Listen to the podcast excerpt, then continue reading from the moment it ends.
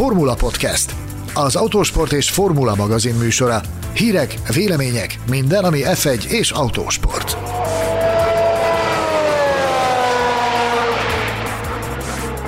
Milyen fél bizonyítványjal térhetnek haza a Toszkán nagy délután a Form 1-es versenyzők? Üdvözlünk minden Form 1-es szurkolót, a Formula Podcast 44. adását hallhatjátok.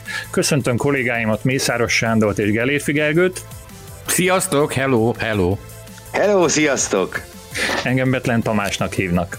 Kilenc futamot követően itt az ideje, hogy ítéletet mondjuk a szágódó cirkusz résztvevői felett. Reméljük nem lett meg senkit, ha az ellenőrzőkbe nem pontosan azok a jegyek kerülnek, amelyeket a ponttáblázat alapján elvárnának a pilóták. Kezdjük a szolgálati közleményekkel, amelyek rendszeres tartalmi elemei ezeknek a hétközi adásainknak. Srácok, veletek mi történt hétfő óta? Senkit nem érdekel, hogy velünk mi történt. A közvéleményt azt foglalkoztatja, hogy mi a helyzet a Formula Podcast T-ezres modelljével Betlen Tamással. Úgyhogy légy te adj magadról valamiféle státuszjelentést, merre jártál, mit csináltál a, legutóbbi adás ideje alatt, amikor szokásatos híven újra eltűntél. Én, én minden hétfőn úgy tűnik, hogy, hogy eltűnök, és mindig tudok valamiféle magyarázatot adni. Most legutóbb, ha nem árultatok még el, akkor, akkor nekem kell lerántanom a leplet arról a dologról, hogy, hogy kórházba kellett vonulnom, még, még, még ez is megesik egy, egy podcast készítővel. Az történt ugyanis, hogy egy kicsit el, elkopott, megfáradt a térdem, és egy ilyen tíz évente szokásos olajcserére, egy kis nagy szervízre, egy kis nagy szervízre be kellett feküdnöm. Meg kell, hogy mondjam, hogy elég érdekes volt, de természetesen ez a kaland sem múlhatott el Forma 1-es információk nélkül. Egyrészt a, a kórházi ágy, ágyról követve egészen másképp festett a, a Toszkán nagydíj másrészt pedig az volt a legkülönlegesebb élmény, hogy a, a műtőben is volt szerencsém a, a, a ézéstelenítésben operáló mármint, hogy engem ézistenítve operáló doktorral a, a Form 1 történésekről diskurálni. Lehet, hogy ennek az volt az oka, hogy, hogy közben figyeljék, hogy mennyire vagyok magamnál, és ennyire vagyok éber, de, de nagyon szépen elbeszélgettünk egyébként német Zoltán doktor úrnak minden elismerésem és minden köszönetem, hiszen egy nappal a műtét után már, már itthon bicegtem és lábadoztam, úgyhogy ez manapság már így megy. Most már a podcast Ezt... hallgatói is tudják, hogy Német Zoltán doktor úr az, aki karban tartja az elgyűhetetlen főszerkesztőt. Bizonyos alkatrészeit, igen, igen, igen, igen. Srácok, de ti nem azért jöttetek most, hogy, hogy rólam beszéltek, hanem valami egészen másról. A, a tantestület nevében meghozzátok a, a félévi bizonyítványra vonatkozó ítéleteiteket.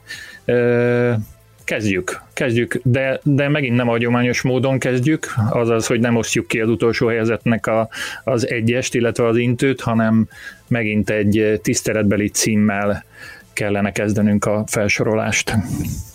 Igen, ugye úgy voltunk vele, hogy a 20 állandó versenyző rangsora előtt szeretnénk egy külön díjat kiosztani, természetesen annak a versenyzőnek, aki 21-ként rajthoz állt, ugye egy futamon sikerült rajthoz is állnia, az idei Form 1 szezonban ő Nico Hülkenberg, unfairnek éreztük volna, hogy fölkerül a ranglistára a többiek közé, mert ugye egyetlen helyszín két verseny hétvégén volt ott.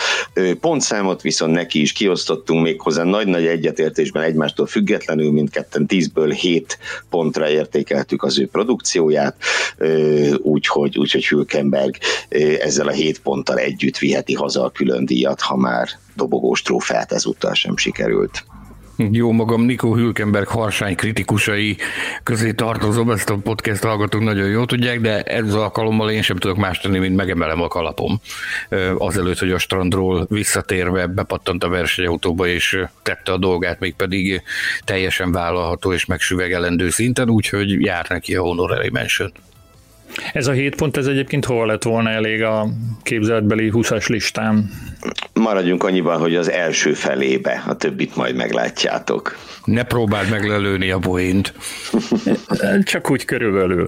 A következő kérdésem az arra vonatkozik, hogy egyáltalán miképpen pontoztatok, hiszen van nekünk egy Forma 1 ponttáblázatunk, ott fehéren-feketén látszik, hogy ki milyen eredményt ért el. Milyen összefüggésben van a ti pontodási rendszeretek ezzel a hagyományos táblázattal, a 70 éves táblázattal. Semmiféle köze nincs a két dolognak egymáshoz. Én úgy gondolom, hogy az a legjobb, hogyha úgy sommázom a, a szempontrendszerünket, hogy figyelembe vettük azt, hogy milyen teljesítményt nyújtott a versenypályán, figyelembe vettük a versenyzők, az adott versenyzők körülményeit, és nyilvánvalóan mérlegeltük azt is, hogy, hogy ki mit produkált a, a korábbi önmagához képest. Ugye többen vannak a mezőnyben, akik, akik nyomokban sem emlékeztettek mondjuk a tavalyi önmagukra, és ez pozitív vagy akár negatív értelemben. Igen, én úgy próbáltam összerakni, ugye Sanyival egymástól függetlenül pontoztunk, egy és tíz között, és, és ezt követően átlagoltuk a kettőnk pontjait, ahol holt verseny volt, azt eldöntöttük némi ökölharccal, persze csak virtuálisan, és akkor kialakult a, a pontos sorrend. A pontszámokat, magukat pedig én úgy tekintettem, ugye, hogy a tíz az a, a tökéleteshez közelítő teljesítmény. Azért mondom, hogy a tökéleteshez közelítő, mert egy teljes szezonon át, vagy ugye esetünkben kilenc futamon át azért nem lehet hiba nélkül teljesíteni, olyan nem nagyon van. Szóval ez így, az egy pedig a teljesen minősíthetetlen és értékelhetetlen ezt talán elmondhatom így előre, hogy az egyes volt az egyetlen pontszám, amit nem osztottam ki, kettőtől tízig mindet, mindet használtam, és legjobb emlékeim szerint Sanyi is így, így tett. Én ezen felül pont azért, mert itt most már kilenc versenyről van szó, én annyi engedményt tettem a srácoknak, különösen a hosszúra nyúlt szünetre tekintettel, hogy, hogy úgy, úgy megpróbáltam mindenkinek az egy darab legrosszabb versenyétől eltekinteni, mert gyakorlatilag mindenkinek volt már rossz versenye, az idei versenyző, vagy az idei mezőnyben, és én azt mondom, hogy, hogy egy hiba az, az egy ilyen hosszú mintán az, az belefér. Akinek egynél több volt, az viszont elindult lefelé a lejtőn. Sanyi, te is ilyen lágy szívű voltál? Én mindig megpróbálok lágyszívű lenni, de én különösen nagy hangsúlyt fektettem arra, hogy, hogy én összevetettem, ahogy az imént is említettem, az előző évi önmagát a, a versenyző idei évi önmagával, tehát nálam ez is, ez is sokat nyomott alatba, szerintem majd utalni is fogok rá az értékelésben. Oké, okay, akkor lássuk a 20-as listát, de előtte egy szignállal.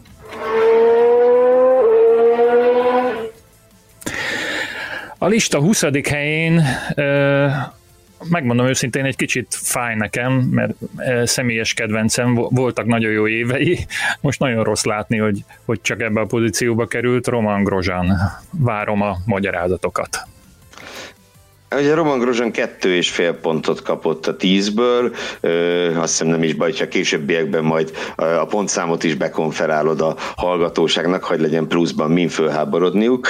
Ö, azért ennyi, mert ennyi Grozsanhoz, én, én túl sok mindent nem tudtam fölírni, ö, teljesen szürke, a legszürkébb azt hiszem az idei mezőnyben, ö, nem tud a gyenge autóba beletenni egy olyan extrát, amit mások bele tudnak, mert másnak is van gyenge autója, nem csak neki, és összességében szerintem a legsemmilyenebb teljesítmény idén az övé, emellett persze azért hibázgat, ahogy azt tőle megszokhattuk, a kommunikációjában is vannak, vannak továbbra is hiányosságai, Hát ennyi. Nem tud. Én nekem egyértelmű volt az utolsó hely. Én a magam részéről sokkal-sokkal többet vártam tőle. Ugye a, a Covid szünet alatt interjút is készítettünk vele, több ízben is kommunikáltunk vele, tele volt tervekkel.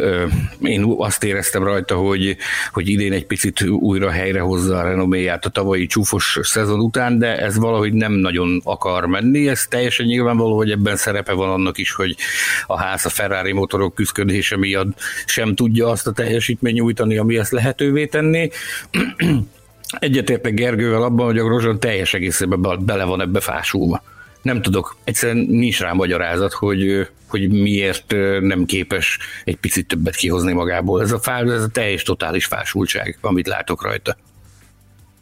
A csapattársa Kevin Magnussen sem áll sokkal előrébb, a 19. helyre került, de neki három és fél pontja van. Na erre mi a magyarázat? Ugyanaz az autóval ő mit produkált, mivel tett le többet az asztalra?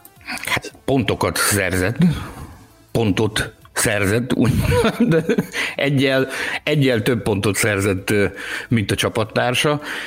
Valahogy rajta én magam egy picit jobban érzem az akaratot, mint a Grozsanon.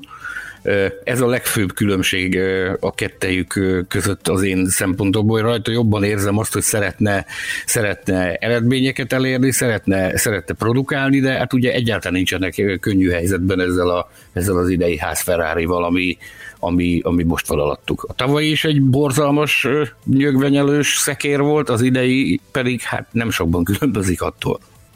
Hát nincsen nagyon mit felhozni a mentségükre, ha csak nem azt, hogy az autó mm, hitvány, de ugye azért nem véletlen, hogy a, a plegykákban, a pilótapiaci plegykákban már mint folyamatosan arról van szó, hogy kire fogják őket lecserélni. Tehát arról gyakorlatilag igen kevés szó esik a sajtóban arról az opcióról, hogy ők esetleg maradnak a Forma 1-ben jövőre, hanem, hanem gyakorlatilag mindenki egy új párost vízionál a házhoz. Magnussenhez, Magnussen és Grosjean közti különbség különbség egyrészt a hungaroringi pontszerzés, ahol ugye mind ők ketten hasonlóan jó helyzetből kezdhették meg a versenyt, ugye a ház zseniális taktikai húzásának köszönhetően, és ebből Magnussen profitálni tudott egy pont formájában, Grosjean pedig nem. Ö, illetve, illetve Magnussennek van, ez a, van egy ilyen görcsös akarása idén, ami miatt ugye őt kineveztük a mezőny vaddisznójának, és ebből volt Mm, kerekedett egészen csúnya megmozdulása is, ugye Nikolász Latifivel szemben Silverstone-ban egy, egy vállalhatatlan manővert mutatott be, de, de összességében az akarat és a küzdés az, az, azt én rajta jobban látom, mint Grozsanon. Még ha ez azt is jelenti, hogy talán többet is hibázik. Tehát akkor ebben egyetértünk. Ugorjunk a lista 18. helyére. Antonio Giovinazzi nevét látom, akinek négy pontot adományozott a, a Grénium. Miért? Igen, Giovinazzi-nál a Jaj, szóval ugye tavaly neki volt egy rémesen nehéz újon szezonja. Ami az idei évet illeti, a szezonnyitó az neki nagyon jól sikerült. Nyilván ahhoz ott a kiesés hullám meg minden kellett, de ő ott megtette a dolgát, megtette, amit kellett, behozta, behúzta a pontokat. Azt a két pontot, ami, ami sokáig úgy tűnt, hogy az Alfa utolsó idei pontjai lehetnek. Apropó szeretettel gratulálunk Betlen Tamásnak, hiszen megnyerted a fogadásunkat azzal kapcsolatban, hogy szerezze még pontot az Alfa. Bizony, bizony, bizony, bizony. Erős, nem volt alkalmunk. feledkezzünk meg. Nem volt alkalmunk eddig gratulálni neked ehhez a, ehhez a teli találathoz. Most már csak hát. Williams marad egyébként. Várjatok, van nekünk egy idevágó billentyünk.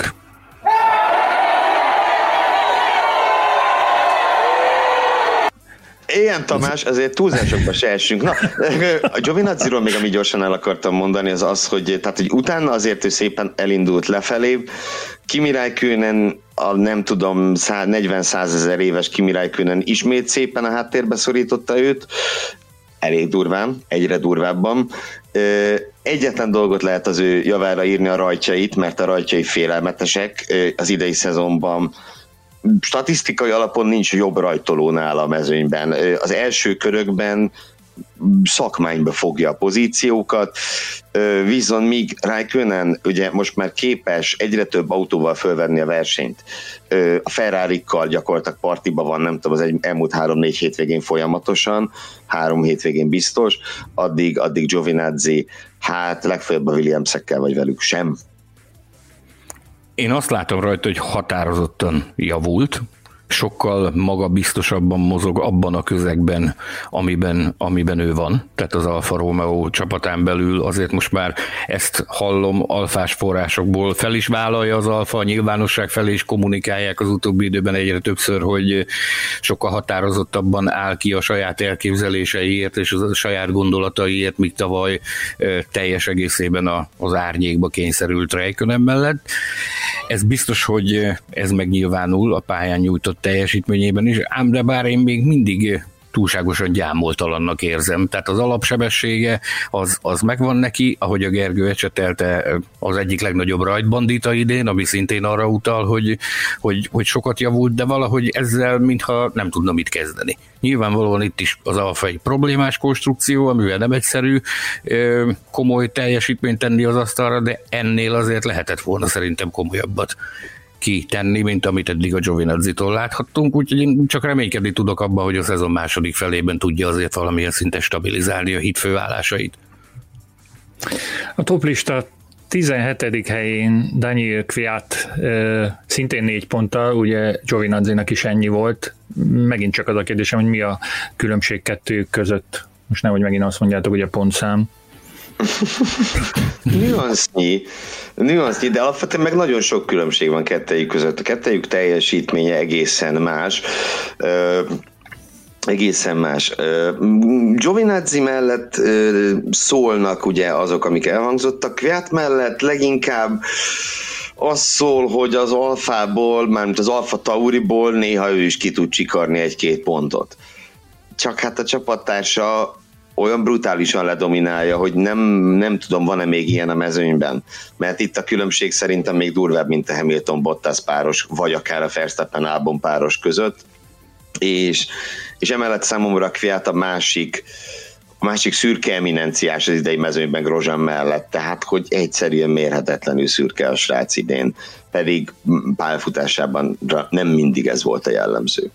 Én nagyon rövid leszek Kvirttal kapcsolatban. Én mintha azt látnám rajta, hogy az utolsókat rúgja a Form 1-ben. Nekem, nekem semmilyen jel nem utal arra, még csak arra sem, hogy ő szeretné a pozícióját megtartani. Semmiféle motivációt nem látok rajta. Nyilvánvalóan ez egy óriási teher, hogy, hogy Gázli gyakorlatilag bucira veri megállás nélkül minden területen. Ugye ez egy óriási demoralizáló csapás számára az is, hogy Gázlinak meg lett az első futamgyőzelme én, én amondó vagyok, ezt a korábbi adásokban is fejtegettem, hogy, hogy nem látok benne, nem látom benne az X-et, nem látom benne azt, hogy ő folytatni szeretné. Mintha már arra készülne, hogy, hogy tudja, hogy, hogy ennek már úgyis mindegy. Ugye plegykák is vannak ezzel kapcsolatban, több ízben hallhattunk már az F2-ben brillírozó Yuki Tsunoda esetleges Alfa Tauris előléptetéséről, meg más neveket is hallottunk már az Alfa Taurival kapcsolatban, úgyhogy én mintha azt látnám, hogy a Kviat úgy van vele, hogy ennek már úgyis mindegy kezdtetek csomagolni. Egy meredek kérdés rám jellemző, hogyha a, a Kviat ölébe esik az a lehetőség, ami e, Gázli ölébe hullott legutóbb, nem, nem vagytok benne, ezek szerint biztosak, hogy ő is ki tudta volna használni ezt a dolgot?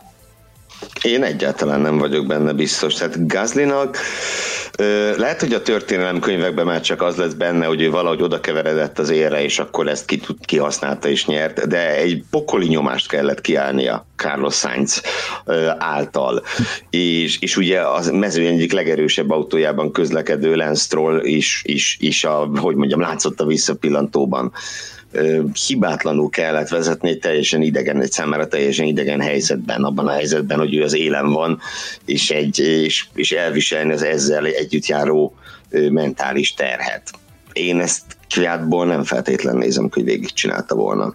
Annyival egészíteném ki azt, amit Gergő mondott, hogy, hogy nem csak a helyzet volt idegen, tehát az, hogy, az, hogy a mezőny élén a győzelemtől kargyújtásira autózni, védekezni Carlos Sainz ellen, de a Gázlinak első körben saját magával kellett megvívnia ezt a csatát fejben, hogy igen, végig tudom csinálni.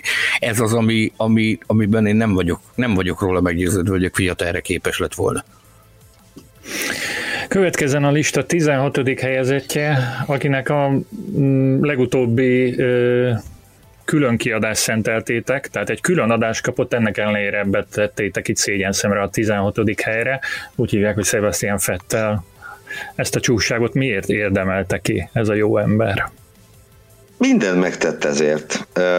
Ugye a szezon során most azon gondolkodok, hogy talán csak Alexander Albonról beszéltünk annyit, így a szezon kezdet óta, mint, mint Fetterről. A tavalyi formájából gyakorlatilag csak a, csak a rossz dolgokat mentette át idénre.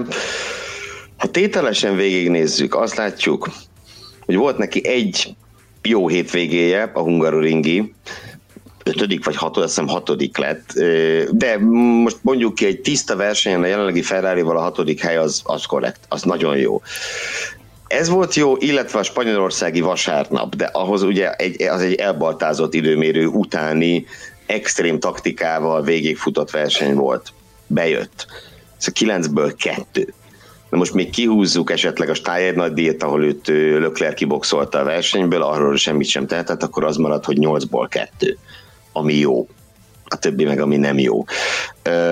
Erre én a magam részéről több pontot nem tudtam adni. Ugye négy és fél pont lett a kettőnk átlaga. Ennyi, ez van. Nagyon nehéz pozitív színben látni az idei Sebastian Fettelt. Ugye több ízben is megfogalmaztuk, és ezt szeretném újfent nyomatékosítani. Kritizáljuk Fettelt, bíráljuk Fettelt, de ez csupán annak tudható be, hogy elégedetlenek vagyunk, és mi azt a Sebastian Fettelt szeretnénk látni, akit korábban láttunk a versenypályán, de én akármilyen szemszögből nézem, nem nagyon, nem nagyon tudom azt a, ugyanazt a, a versenyzőt látni, és ez már tartósabban így van. Teljesen nyilvánvaló, hogy óriási gáz az a felfordulás, az a trutyi, ami, ami jelen pillanatban a ferrari van. Ez nyilvánvalóan nem teszi lehetővé azt, hogy, hogy, hogy többet nyújtson ennél, de én mégis csak azt gondolom, hogy azért illen, illő lenne egy ilyen fiatal csapattárs mellett jobban oda tennie magát. Nyilvánvaló az is, hogy föladta már ő ezt a szezon, tehát fejben nincs már ennél a, ennél a társaságnál, csak szerintem úgy van vele, hogy legyen túl valahogy az idei szezonon. Egyetértek Gergővel abban, hogy ennél mindenféleképpen többet várhatnánk egy, egy négyszeres világbajnoktól. Nem látom benne azt sem, hogy a saját pedigréjét szeretné valamilyen formában megvédeni. Megismertük tehát a mezőny utolsó negyedét, visszafelé felolvasva így hangzik a sorrend, 20. helyen Grosjean, 19. Magnussen, 18. Giovinazzi, 17. Fiat és 16. Fettel. Következzen a 11-től 15. helyig tartó ö, lista részlet. Itt a a sereghajtó ebben a szekcióban ö, Okon, aki 5 pontot szerzett, egyébként elég sokan úgy látom szintén 5 pontot szereztek. Hát akkor elkezdem én. Nagyon néztünk itt Sanyival egymásra, hogy ki kezdjen bele. Itt szerintem megint, megint hasonló lesz a véleményünk. Legjobb emlékeim szerint mind a ketten ö, ö, ilyen, ugyanilyen pontszámot adtunk, ö, adtunk neki. Okonnal ezt elsősorban Sanyi szokta mondani, de, de abszolút egyetértek vele. Nekem a legnagyobb bajom az, hogy egy óriási hype volt körülötte, és ezt ő aláugrotta tehát föl, föl lett rakva egy léc, részint a korábbi Force Indiás teljesítménye által, részint a sajtó, mindeneket a francia sajtó által, és részint az ő mondjuk úgy szépen szólva, hogy önbizalomtól duzzadó személyiség által, amit kicsit máshogy is meg tudnánk fogalmazni, és e, ennek a lécnek tényleg ezt nem verte le, hanem egyszerűen átesett alatta idén. Nyilván egy év kihagyás után nem könnyű visszajönni, de egy a szezon felén túl azt mondhatjuk, hogy Ricardo bucira veri, tehát igazából köze nincsen a, a legtöbb, legtöbb esetben köze nincsen Daniel Ricardohoz, mm, és ez így, és ez így kevés, és és nem tudom, hogy Fernando Alonso mellett mire számíthat az idei produkció alapján, de sok jóra nem, azt hiszem. A legfőbb probléma az, hogy őt úgy próbálják beállítani, mint, meg úgy is kommunikálják, mint a, a Renault márka jövőjét, a, a jövőbeli szupersztárt, ezt nagyon hálás vagyok, Gergő, hogy kimondtad helyettem a, a túlhájpolást. Nekem a, a kezdetek kezdetétől az az érzésem azokonnal kapcsolatban, hogy egy picit túl van tolva ez, a, ez az Uber superstar. Tehát annak idején azért, hogyha akkora óriási, gigantikus tehetség lett volna, mint mondjuk Verstappen, akivel gyakran összevetik, akkor, akkor nem tudom, tehát a Perez, a Force Indiana bucira kellett volna vernie. De, de ilyenről szó nem volt még jó, esély, jó eséllyel is csak a szemmagasság volt meg alkalomattán, az sem mindig.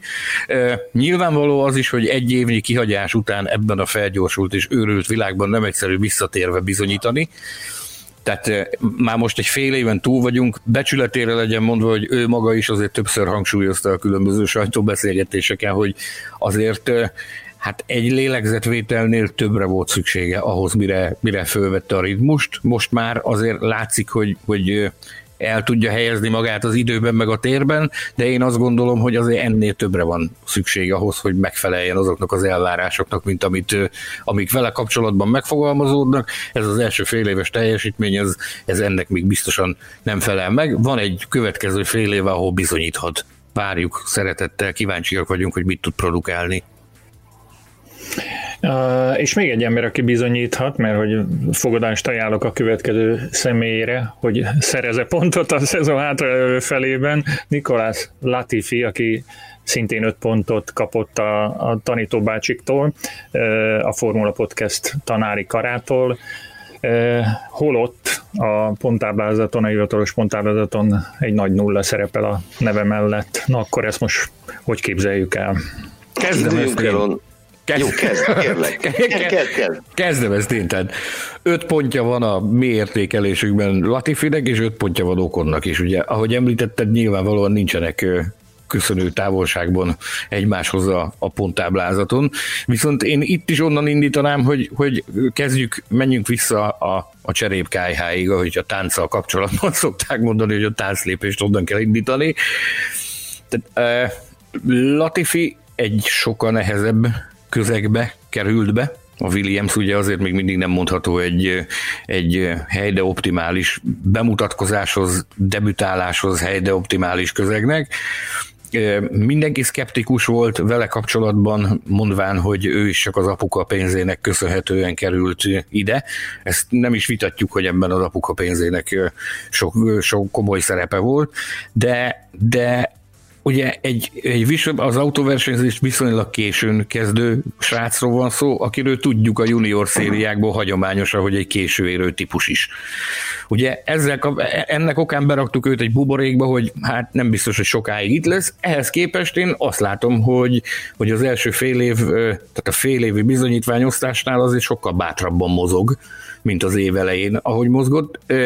Felvillanásai is voltak neki, ugye volt, amikor nagyon közel volt, Monzában nagyon közel volt a, a, a pontszerzéshez, és én azt látom rajta, a vele folytatott ilyen sajtóbeszélgetéseken is az jön le, hogy, hogy kezd egyre magabiztosabb lenni, és a fókusz az egyre inkább azon van, hogy igen, menni csinálni, és lehet ennek jövője. Tehát engem, engem meggyőzött, engem elsősorban a hozzáállásával győzött meg. Nézzétek, amikor bejelentették tavaly, hogy, hogy ő lesz a Williams egyik versenyzője idén, én baromira nem örültem. Milyen messziről már, már ezt meg lehet mondani. Tehát én, én pontosan azok közé tartozom, amit Sanyi említett, én meg voltam róla győződve, hogy ez a srác kizárólag a, a pénze miatt került ide, és egyszerűen nem az a szint, ami a Forma 1 való. Talán utoljára Markus Eriksson Forma 1-es szerződését néztem ilyen felvont szemöldökkel, mint Latifiét, és nagyon kellemesen csalódtam. Tényleg nem ugye kicsit olyan helyzetben van, mint Bottas, hogy van egy baromi gyors brit csapattársa, és az ő árnyékában kell produkálni. Csak Bottasnak ezt a mezőny élén, Latifinek meg a végén kell tenni. De, de hogyha figyeljük a mezőnyvégi történéseket, meg figyeljük, hogy mi történik a Q1-ben, és így tovább, akkor azt láthatjuk, hogy Latifi megállja a helyét, jobban megállja a helyét, mint szegény Robert Kubica tavaly, ugye most ne kezdjük el magyarázni, hogy milyen tényezők hátráltatták, de úgy alapvetően jobban, közelebb is van Russellhez és emellett meg nyilván az is számít, amit Sanyi mondott, hogy ez egyik legszerethetőbb pofa ebben a mezőnyben. Imádom, imádom, retedét, humoros, a humoros, cuki, jó fejemberről van szó, aki nem nagyon hibázik, talán ezt még fontos hozzátenni, hogy olyan komolyabb hibájára idén egyre emlékszem, a Hungaroringen ugye ott, ott azért ott nem jött ki neki a lépés, hogy alapvetően rendben van. Vannak azért, vannak azért kisebb hibák, de ez kompenzálja azzal, hogy, hogy szerintem színfolt lett a, a, a mezőnyben. Én ezt, ezt előre vetítettem, hogyha visszaemlékszel rá, talán még a, a szezon beharangozónkor, vagy azzal az adásban, amikor ő volt a vendégünk, mert ha a hallgatók visszahallgatják, vagy visszakeresik a Formula podcast korábbi adásait, őt is vendégül láthattuk, még a, még a legelején nagyon hangulatos beszélgetést folytattunk vele. Abszolút szerethető figura, reméljük, hogy továbbra is bizonyítani fog. Akad még egy 5 pontos résztvevője a listának, a 13. helyen Alexander Albon, aki egyébként a ponttáblázatban az 5. helyen áll 63 egységet szerzett 9 verseny alatt.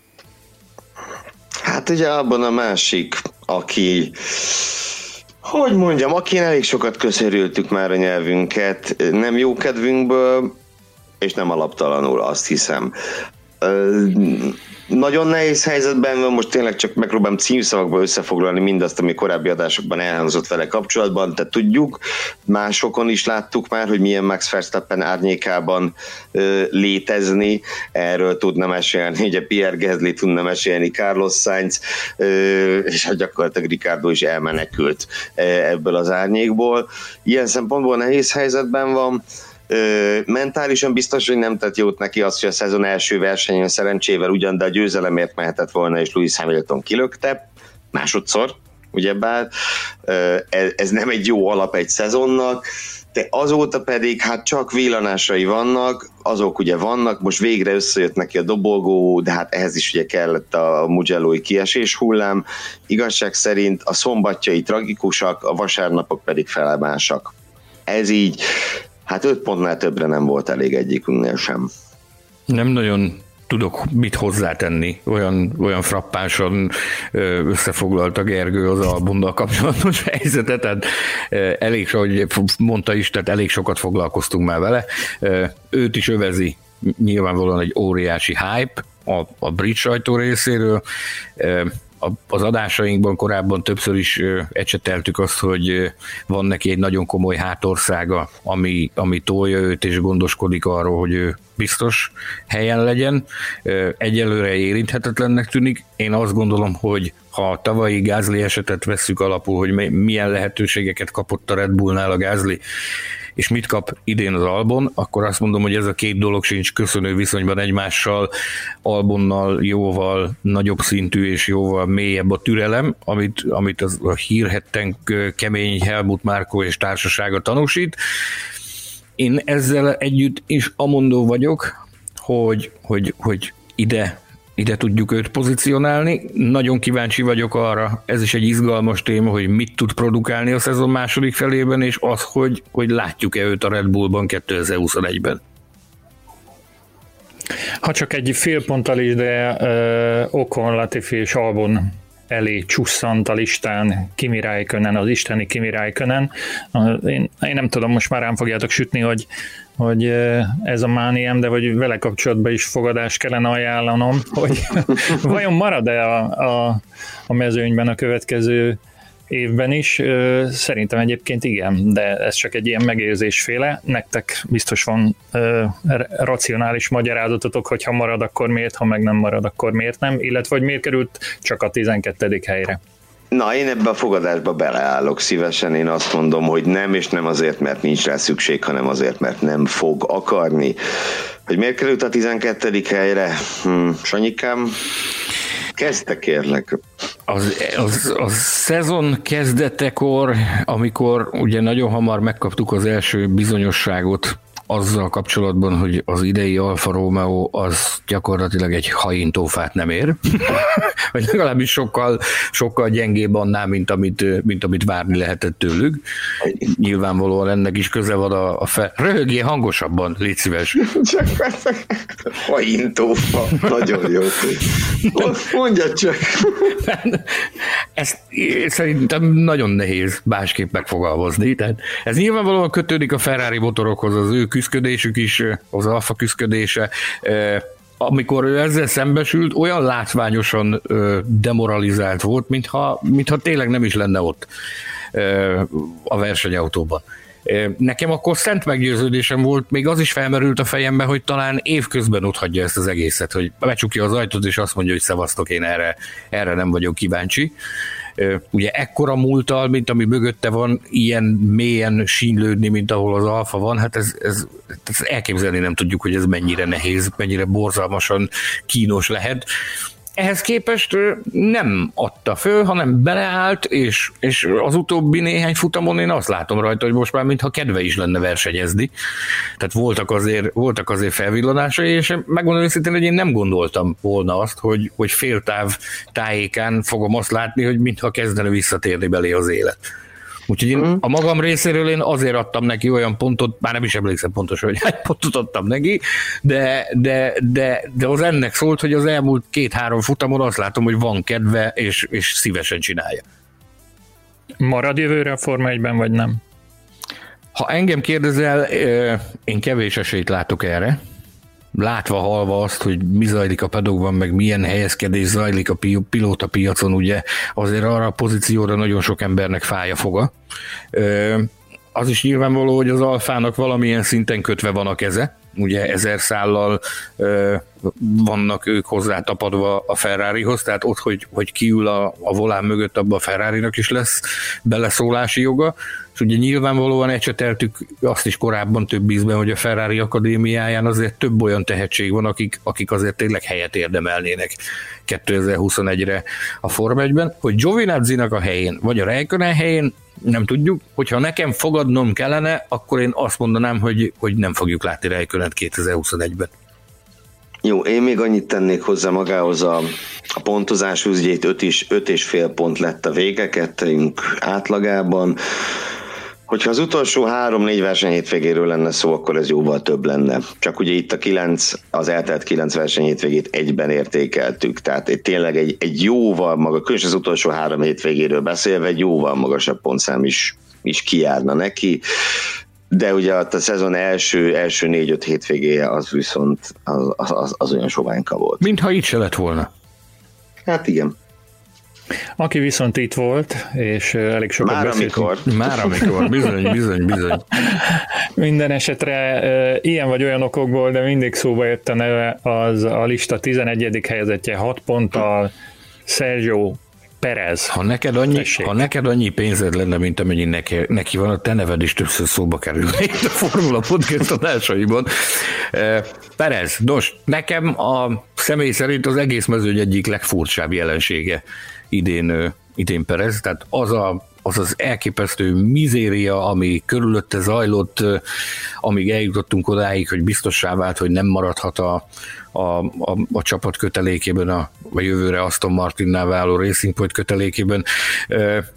Ha a teljesítményét nézem, bennem van egy nagyfokú hiányérzet. Nyilvánvalóan ebben a helyzetben, ami, ami vele történt, ugye koronavírusos volt, nem volt koronavírusos, két futamot kihagyott, tehát ez mindenféleképpen handicap. De ennek ellenére is ugye a Racing Point a mezőny egyik legígéretesebb autója, és most először, én azt, azt gondolom, hogy most először van alatta olyan autó, amivel tényleg lehetne villantani amivel tényleg lehetne nagyokat villantani a Pereznek, de valahogy, valahogy az eredmények alapján, meg a pályán látott teljesítmény alapján kövezetek meg, de bennem van egy óriási hiányérzet. Hát nem kövezlek meg, az biztos. Korábban ő, ő kő, kőből főzött levest gyakran, és, és a semmiből dobált dobogós helyezéseket sokkal kisebb pénzből készült, sokkal butább versenyautókkal. Ehhez képest most ott van azért egy, egy, egy, egy nagyon-nagyon jó versenyautó, és én azt látom, hogy mondjuk ez nem csak rá, hanem az egész csapatra igaz, hogy az az érzésem a Racing point kapcsolatban, hogy egyenlőre nem tudnak mit kezdeni ezzel a technikával, ami a nyakukba szakad, tanulják azt, hogy ilyen technika áll a rendelkezésükre, és tanulják azt, hogy hogy lehet ebből kibontakoztatni azt a potenciált, ami benne rejlik. Én itt gondolnám azt, hogy a Pereznek húzóerőnek kellene lennie, nekem az a benyomásom, hogy az év első felében nem sikerült neki azzá válnia, most már az is biztos, hogy az év második felében sem fog. Ugye a Fetteltől várják a megváltást, nagyon kíváncsi vagyok, hogy mi lesz belőle, de az már 2021, most pedig 2020 első fél évéről beszélgetünk. Igen, ugye nálam a, a hat pont, tehát amikor azon ugye elkezdtem tologatni a pontokat, hogy kinek mennyi járjon, az én fejemben hat pont volt úgy a, a, az átlagos. Tehát az a, az a se jó, se rossz, és akkor onnan indulunk fölfele, lefele. És Perez szerintem idén pontosan ez. Nyilván nem nincs könnyű helyzetben a két kihagyott futam miatt. De azért, ha megnézzük a többit, a két osztrák hétvége mind a kettő erősnek tűnt, és aztán a vége nem jött össze a Steyer nagy egész látványosan nem jött össze, biztos emlékeztek, leszakadt első szárnyal közlekedett ott a, ott a végén. De ugye az osztrák nagy díj sem, mert hát mégiscsak ugye nem ő állt dobogóra, hanem Charles Leclerc és, és Lando Norris. Akkor, akkor ugye a kihagyás után meg meg tőle szokatlanul elszürkült. Tehát Sergio Perez rendszerint nem, nem átlagos szokott lenni, hanem, hanem a fölött, jócskán. És most ezt semmiképp nem tudnám elmondani róla.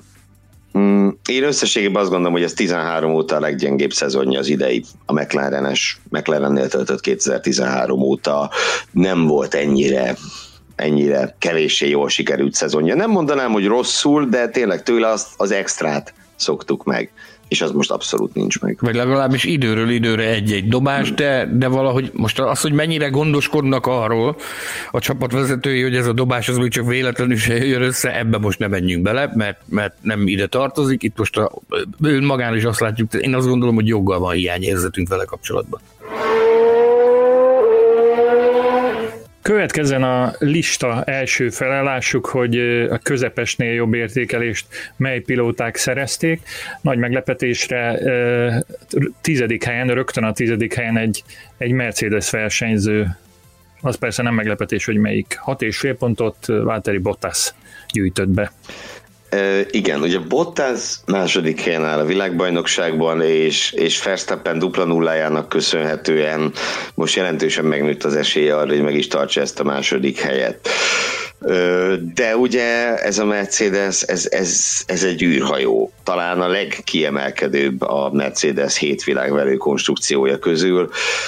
Tehát önmagában attól, hogy ő világbajnoki második lesz, az nem fogja azt jelenteni, hogy ő a második legjobb versenyző a mezőnyben. Se kvalitásai alapján, se produkció alapján. A Bottasnak szerintem idén nem akarok túl szigorú lenni, de összesen két jó hétvégéje volt. Az első az egyenesen kiváló volt, valamint most a legutóbbi, ezt ugye a hétfői adásban hosszan fejtegettük, hogy itt azért nagyon-nagyon pehes volt ezen a Mugello-i hétvégén, mert alapvetően ez neki állt, meg, meg itt ő tűnt az erősebbnek Hamiltonnál. Ezen kívül viszont hát nem tud mit kezdeni Hamiltonnal, ugye sokat beszéltünk arról, hogy a hatodik futam után a szezon egyharmadánál ő föltette a két kezét, és azt mondta, hogy ennyi, ő, ő kikapott Hamiltontól idén, és eldőlt a szezon.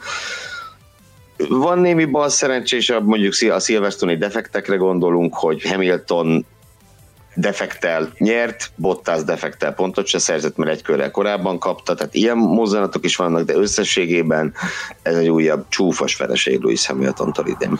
Én reménytelenül optimista voltam Valtteri Bottassal kapcsolatban, tehát én, én mióta, nem is tudom, 2012-ben, 11-ben vagy 12-ben találkoztam vele először, én onnantól fogva én megszálltam, hittem abban, hogy ő képes lehet arra, hogy világbajnokságot nyerjen nyilvánvalóan összekerülni a az F1-es történelem egyik legkiemelkedő pilótájával, Louis Hamiltonnal ez, ez egy nagyon komoly teher, egy nagyon komoly feladat, amit meg kellene ugrani, de én azt gondolom, hogy az idei szezon a legjobb bizonyíték arra, hogy ez sajnos ez nem fog működni. Én ezért úgy szoktam, úgy könyveltem el már magamban így fél távnál, hogy ez, a, ez gyakorlatilag ez a megpecsételődés éve Bottas számára. Ha a második félidőben nem tud valami egészen kiemelkedőt alkotni, amire én magam egyre kevesebb esélyt látok, akkor bizony ebben az évben kerül be menthetetlenül abba a fiókba, amiből valószínűleg soha nem fog tudni kibászni, ez pedig a kettes számú pilótáknak a, a, a fiókja. Nagyon sokan vannak, akik, akik már korábban berakták ebbe, én nem. Én bíztam abban, hogy ez, hogy, hogy talán talán úgy tudja csűrni, csavarni a dolgokat, hogy, hogy kimászik ebből, de nekem az a benyomásom, hogy nem fog tudni csinálni egy Rosberget, amit Nico Rosberg csinált 2016-ban, ennek pedig egészen egyszerű magyarázata van, az, hogy a Bottas az egy jó ember ő nem képes olyan rossz fiús csíntevésekre, mint amiket a, amiket a Rosberg megcsinált, nem képes egyfajta mentális hasadékot ö, vésni Hamilton agyában, ami, ami lehetővé tenné azt, hogy, hogy megborítsa azt az egyensúlyt, ami,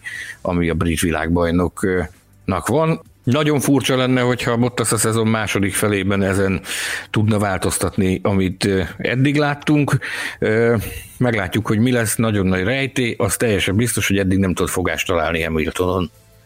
A toplista 9. helyén egy 7 pontos versenyzőt látunk, akit úgy hívnak, hogy Russell, és és hát a, a bajnoki ponttáblázatban betöltött szerep alapján én bizony nem ide tettem volna, de ti mégis besoroltátok a, a mezőny első felében. Miért? Ugye Russellről a, a hétfői futam összegzőben beszélgettünk sokat, de most próbálok majd más gondolatokat előhúzni róla. Ugye mindenek előtt az ő teljesítményét nagyban beárnyékolja az a, az a tény, hogy milyen autót vezet. Hogy ez a Williams, ha bár annyira nem hitványmód gyalázatos, mint a tavalyi, de összességében még mindig a mezőny leggyengébb, vagy legalábbis egyik leggyengébb autója. Viszont russell nem véletlenül tartják számon a legnagyobb tehetségek között jelenleg. Omi ebben az autóban benne van, azt nagyjából kihozza. Ha mindent kihozna belőle, akkor az 10 pont lenne. De nem. Ugye alapvetően ő, ő, ő a Mr. Q2, tehát ő az, aki, aki ezt az autót most már azt mondhatjuk, hogy rendszeresen a Q2-be dobálja, egy körön félelmetesen jó a srác. Ugye ezt méltattuk is legutóbb, hogy 30-0-nál tart a csapattársakkal szemben időmérőn még akkor is gyönyörű, hogy Kubica, hogyha Kubica és Latifi ez a két csapattárs. De 30-0, azt nem kell magyarázni. A vasárnaponként viszont hibázgat. Az a helyzet, hogy hibázgat vasárnaponként, ami lehet, hogy abból fakad, hogy idén a tavalyi szezonnal ellentétben már a mezőnyben tud küzdeni, legalábbis az alfákkal és a házokkal, de olykor a ferrari is. És ez a tavalyhoz képest egy új szitu, mert akkor gyakorlatilag senkivel nem tudott küzdeni, hiszen Kubica mögötte volt, mindenki más előtte, és ennyi. Az, hogy nincs, meg, nincs még neki pontja, hát abban az is benne lehet, hogy egy, egy hogy mondjam, ha ez 7 pont, akkor mondjuk egy 9 pontos teljesítménnyel már lehet, hogy össze volt, jött volna neki az első Forma 1-es pont.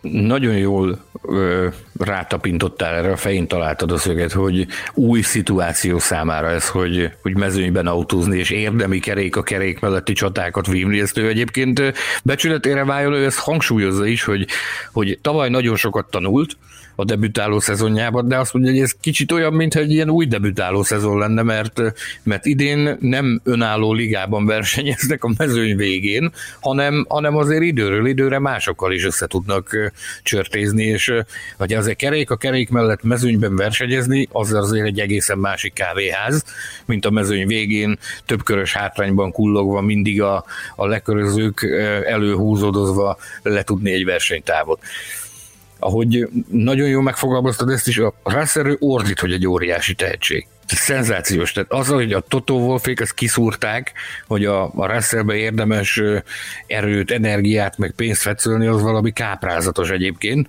Én azt látom, és ami, ami nagyon tetszik nekem, hogy, hogy kezd kezd politikussá is válni a fiatalember. Tehát nagyon jól el tudja helyezni magát, meg nagyon jól tudja kezelni azokat a dolgokat, amik ahhoz szükségesek, hogy ő magát pozitív színben tüntesse fel, hogy, hogy előre, ez pedig nagyban fogja segíteni az előre haladását is egyébként. Én nekem a benyomásom az első fél év alapján az, hogy egy olyan helyzettel állunk szemben, amikor a pilóta gyorsabb, mint az autója, Ebből is szokott ám kalamajka, kalamajka származni, és, és szerintem az túlzás nélkül lehet kijelenteni, hogy ő most azért tényleg nagyon megérett egy jobb és versenyképesebb autóra. Plusz még azt szeretném hozzátenni ezekhez a gondolatokhoz, hogy szerintem ö, nagyon hasznos lesz a pályafutása későbbi szakaszában az, hogy, hogy a, a, a mezőny végén a, a leggyengébb istálóban ilyen tapasztalatokat szerzett.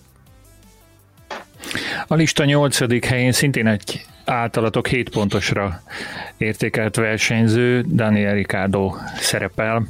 Hát ezt is meg kell magyaráznotok, hogy uh, hogyan lehetséges, hogy, hogy egy szinten, egy polcon áll Russell a Ricardo. Nagyon hasonló igazából a kettők helyzete leszámítva az autójukat, meg az autójuk erejét. És és ugye ezt azért nyugodtan elmondhatjuk, hogy a, a holt versenyek közül ezt volt a legnehezebb eldönteni, hogy itt, itt Russell Ricardo vagy Ricardo Russell legyen a sorrend. Ugye mindkettejüknél azt látjuk, hogy vannak baromi jó hétvégéig, vannak homályosabb hétvégéig, Ricardónak is volt azért, és, és, és a nagy cél az egyiküknek sem jött össze, bár álltak közel hozzá többször. Csak ugye ez a nagy cél, ez a Williams-szel a pontszerzés, a Renault-val meg a dobogószerzés. És egy kicsit nüansz valami mindig, mindig távol tartotta őket ettől, úgyhogy összességében én azt mondom, hogy teljesen hasonló a két, a két produkció, csak nyilván az egyik egy sokkal versenyképesebb autóban történik. És akkor magáról Ricardóról meg annyit bár ez sem, ez sem lesz új állandó hallgatóinknak, mert erről is sokat beszélünk, hogy, hogy Ricardo mintha Ö, furcsa módon csak az követően talált volna otthonra a Renault-nál, hogy aláírta az új szerződését a McLarennel, és, és eldölt, hogy, hogy ő távozik az év végén. Sokkal kevésbé tűnik idegen testnek, Sanyi fogalmazott egyszer így, és, hogy tavaly egy idegen testnek tűnt a csapaton belül tényleg, aki még a Renault sapkát is csak akkor vette föl, amikor egészen muszáj volt, és most meg bármilyen furcsa ez, sokkal szervesebben illeszkedik a csapatba, a saját kommunikációjában sokkal többször jelenik meg a csapat pozitív kontextusban is, és így tovább, miközben ugye már kiterült, hogy ő nem lesz itt. És ezzel együtt hát a teljesítménye is is sokkal inkább emlékeztet. Nála is van egy ilyen rájkőnenség, hogy így jön fölfel a szezon során fokozatosan, és az elmúlt hetekben azért többször hasonlított már a, a 2017-es 8-as Ricardóra. A legutóbbi adásunkban én azt mondtam, hogy végre azt a Rikárdót láthatjuk, meg végre azt a Rikárdót látom a pályán, akit én, én már tavaly is látni szerettem volna a Renault-nál, de, de akármilyen szemszögből vizsgálgattam tavaly, továbbra is tartom azt, amit a Gergő mondott utána rám, hogy idegen testként viselkedett. Nagyon kicsit szerintem érdemes megkapirgálni a felszínt, hogy, hogy mi áll e mögött. Én nekem az a benyomásom, az eddig látottak alapján, hogy a Ricardo az a fajta srác, akinek szüksége van arra, hogy, hogy nyomás legyen rajta, nyomás nehezedjen a vállaira ahhoz, hogy jól teljesítsen, ám, ám kell, hogy lássa azt is, hogy ha a keményen hajt és keményen gürizik, akkor annak van eredménye. Ugye tavaly az egy, az egy áldatlan állapot volt a Renault sem, az a csapat volt, aminek kellett volna, hogy legyen. Én azt gondolom, hogy ő egy kicsit megelégedett azzal a, ahogy szokták mondani, pénzért focizom.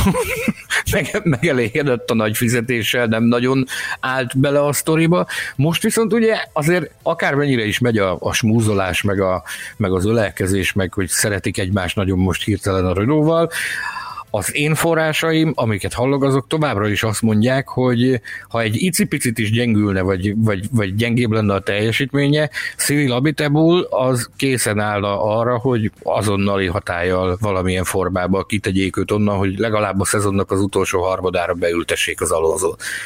Okon nyilvánvalóan nem gyakorol akkor a nyomást a, a Ricardo-ra, hogy az arra ösztönözné őt, hogy, hogy, hogy hajtson, viszont ez a tény, hogy ha év végéig a, a, a Renault-ban akar maradni, hogyha év végéig versenyezni akar, ahhoz viszont neki tényleg hajtania kell, mint a veszedelem, hogy a, a csapatnak a menedzsmentje az ne találjon rajta semmilyen formában fogást.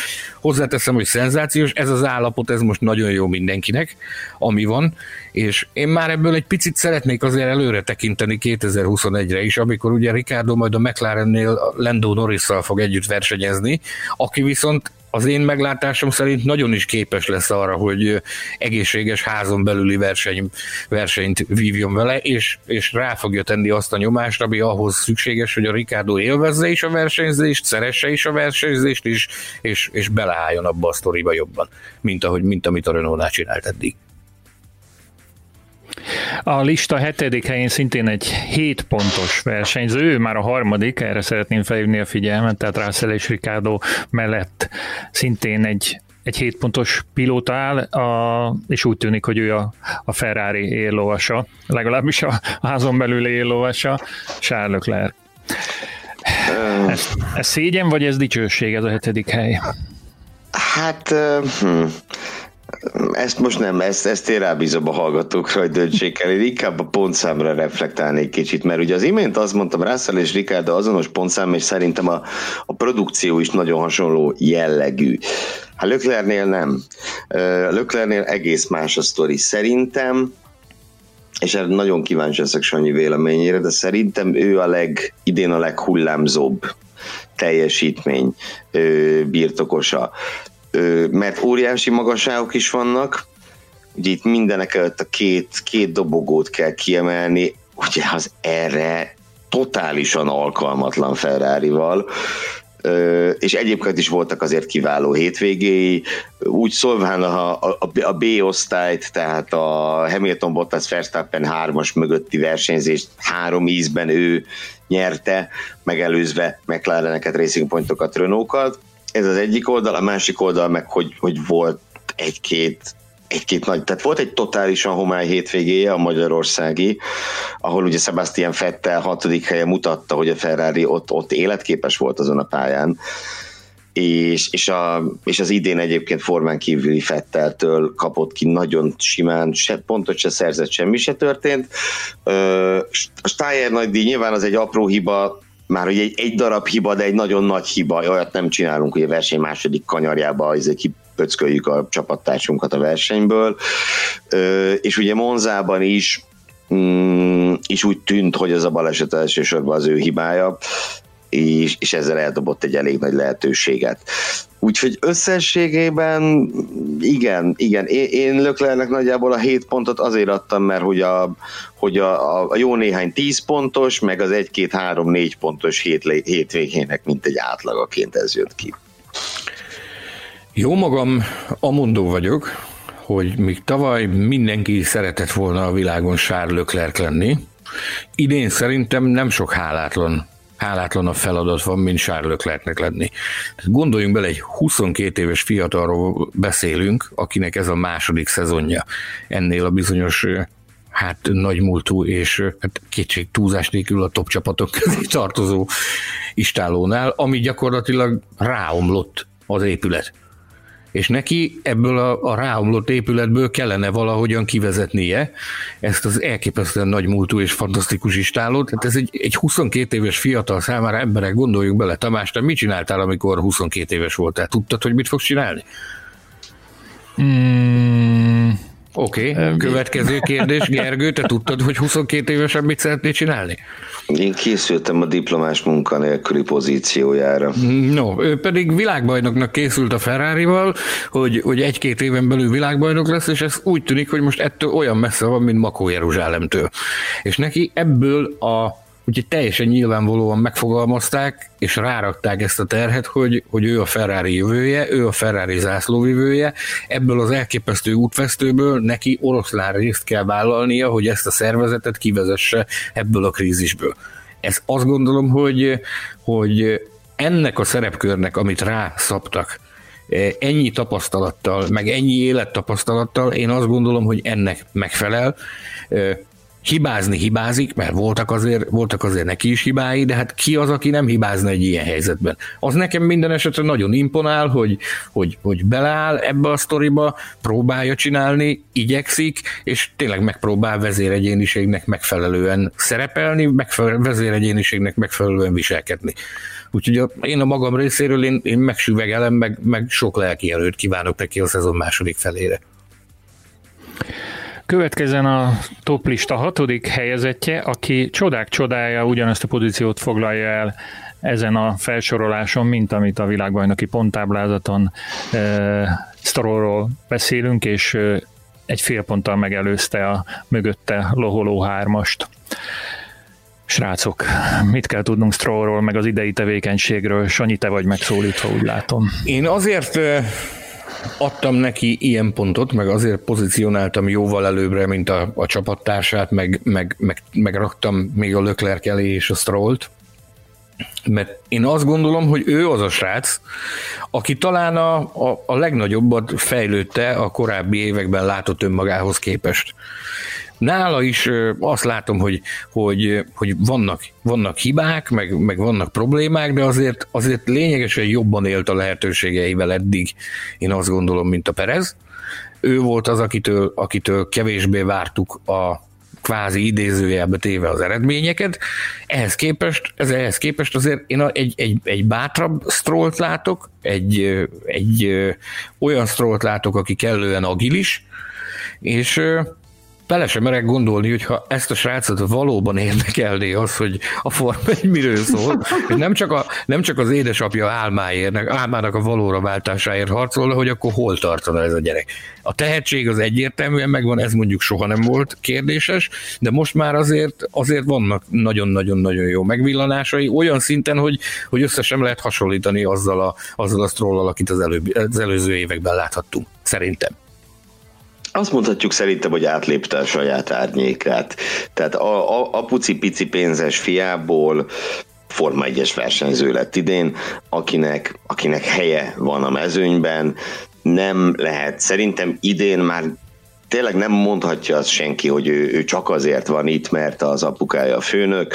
Ö, nyilván úgy került ide, az egyértelmű, de, de számomra és szerintem sokak számára bizonyított, hogy helye van ebben a mezőnyben. A, úgy szóval a racecraftja, ugye a ugye így ezzel a szóval életjük a versenyszituációk kezelését, az, az valami elképesztően jó. Talán az egykörös tempó az, amit még kicsit meg lehetne csiszolgatni, de összességében én azt gondolom, hogy, hogy Sebastian Fettelnek azért a felkötni valót az fel kell kötni, mert mert hogy simán nem fogja egy kézzel két vára fektetni ezt a srácot, az biztos. Hú, ez az egy kézzel, két vára, ez, ugye, nekem új volt. Ugye? és, és szeretném közbevetni, hogy ó, nagyon-nagyon sajnálom, hogy a, a kedves hallgatók nem látják, amit én látok, hogy néhány, néhány nagyon mélyre mutató okfejtés idején mit művel Gergő a saját frizurájával, nagyon-nagyon érik egy élő, élő videós adásnak az elkészítése, mert szerintem sokkal jobban szórakoznánk valamennyien. De... Sőt, akkor azt is áruljuk el, hogy a szakállam is szoktam tekergetni. De most ne időzzünk ennek kapcsán túl sokat a témánál, hanem foglaljuk össze, hogy a, a Forma 1-es mezőny második negyedébe kik tartoznak a Formula Podcast szakértői szerint. Tizedik helyen Bottas, kilencedik helyen Russell, nyolcadik helyen Ricardo, hetedik helyen Leclerc, hatodik helyen pedig Lance Stroll és kicsi nehezen, de elérkeztünk a, a mezőny első öt helyezettjéhez. A listát a, az utolsó helyen, a képzeletbeli utolsó helyen, ami persze egy ötödik hely, Carlos Sainz nyitja, szinte hét és fél ponttal. Tétek a szó. Akkor legyen az enyém a szó. Sainz Szerintem az idei szezon legpehesebb versenyzője. Ezzel akartam kezdeni, igen, ezzel akartam Sajnálom, kezdeni. Ennyi. Ennyi. Meg volt a lehetőséget, hogy kezd egyébként. Ennyi. Csak kíváncsi voltam arra, hogy kíváncsi voltam arra, hogy mit fog mondani. Ennyi. Hát pontosan, pontosan, akkor, akkor pedig ezt tényleg nem beszéltük össze. Szóval Sainz esetében ugye a bajnoki tabellán elég nagy a különbség a csapattárshoz képest, még a mi értékelésünkben ennél jóval kisebb. És ez tényleg ennek a ténynek szól, hogy itt, itt voltak elrontott kerékcserék, a boxból, mit tudom, Hungaroringen ugye rossz ütemben engedték ki, akkor, akkor volt, hogy el se tudott indulni az autója, és ugye tulajdonképpen az, hogy ő nem, nem tudott nyerni Monzában, az is egy kicsit olyan, olyan bal szerencsének mondható, ugye elsősorban azért, mert hogy, mert hogy más ütemben jött ki a boxi állás a Pierre Gaslynak és, és neki, és ő ugye a második helyen haladt Hamilton nyomában a piros zászló előtt, vagy az egész, egész mindenféle kalamajka előtt. Hamilton kiszedték a hibája miatt, viszont oda került elé egy másik srác, szóval ez sem éppen egy szerencsés dolog volt, hiszen ugye azt ne feledjük el, hogy ő a második helyre önerőből került oda Monzában. Úgyhogy, úgyhogy a bajnoki tabella szerintem ezért nem tükrözi azt a teljesítményt, ami egyébként egyébként egy, egy, egy igen erős teljesítmény, és, és a Ferrari mindenképp jól fog járni vele, hogy ő átül a jövőre. Hát, hogy ő jól fog ezzel járni, azt meg majd meglátjuk. Ő azért rendületlenül bízik abban, hogy, hogy a Ferrari-nál addig történik valami javulás, és abban Bocsánat, is, hogy... A... Már csinálhat, mert nem vághatja fel az ereit, muszáj bíznia benne. Nyilvánvalóan, és fejben azért látszik, hogy már arra készül, hogy ő mit tud ahhoz hozzátenni. Ugye időről időre azért a sajtórendezvényeken felmerül ez a kérdés, hogy akkor nem-e bántad-e meg azt, hogy aláírtál a Ferrarihoz. Minden egyes alkalommal és nélkül mondja, hogy a legcsekélyebb mértékben sem, mert felkészülve érzi magát arra, hogy, hogy hozzátegyen a csapatnak a munkájához, hogy, hogy hozzásegítse a ferrari ahhoz, hogy kilábaljanak ebből a gödörből. Az idei teljesítményét látva, hát én, én továbbra is azt az igazi harcos Carlos Sainzot látom, aki, aki szerintem nagyon sok szint csempész ebbe a verseny, ez, tehát ebbe a mezőnybe.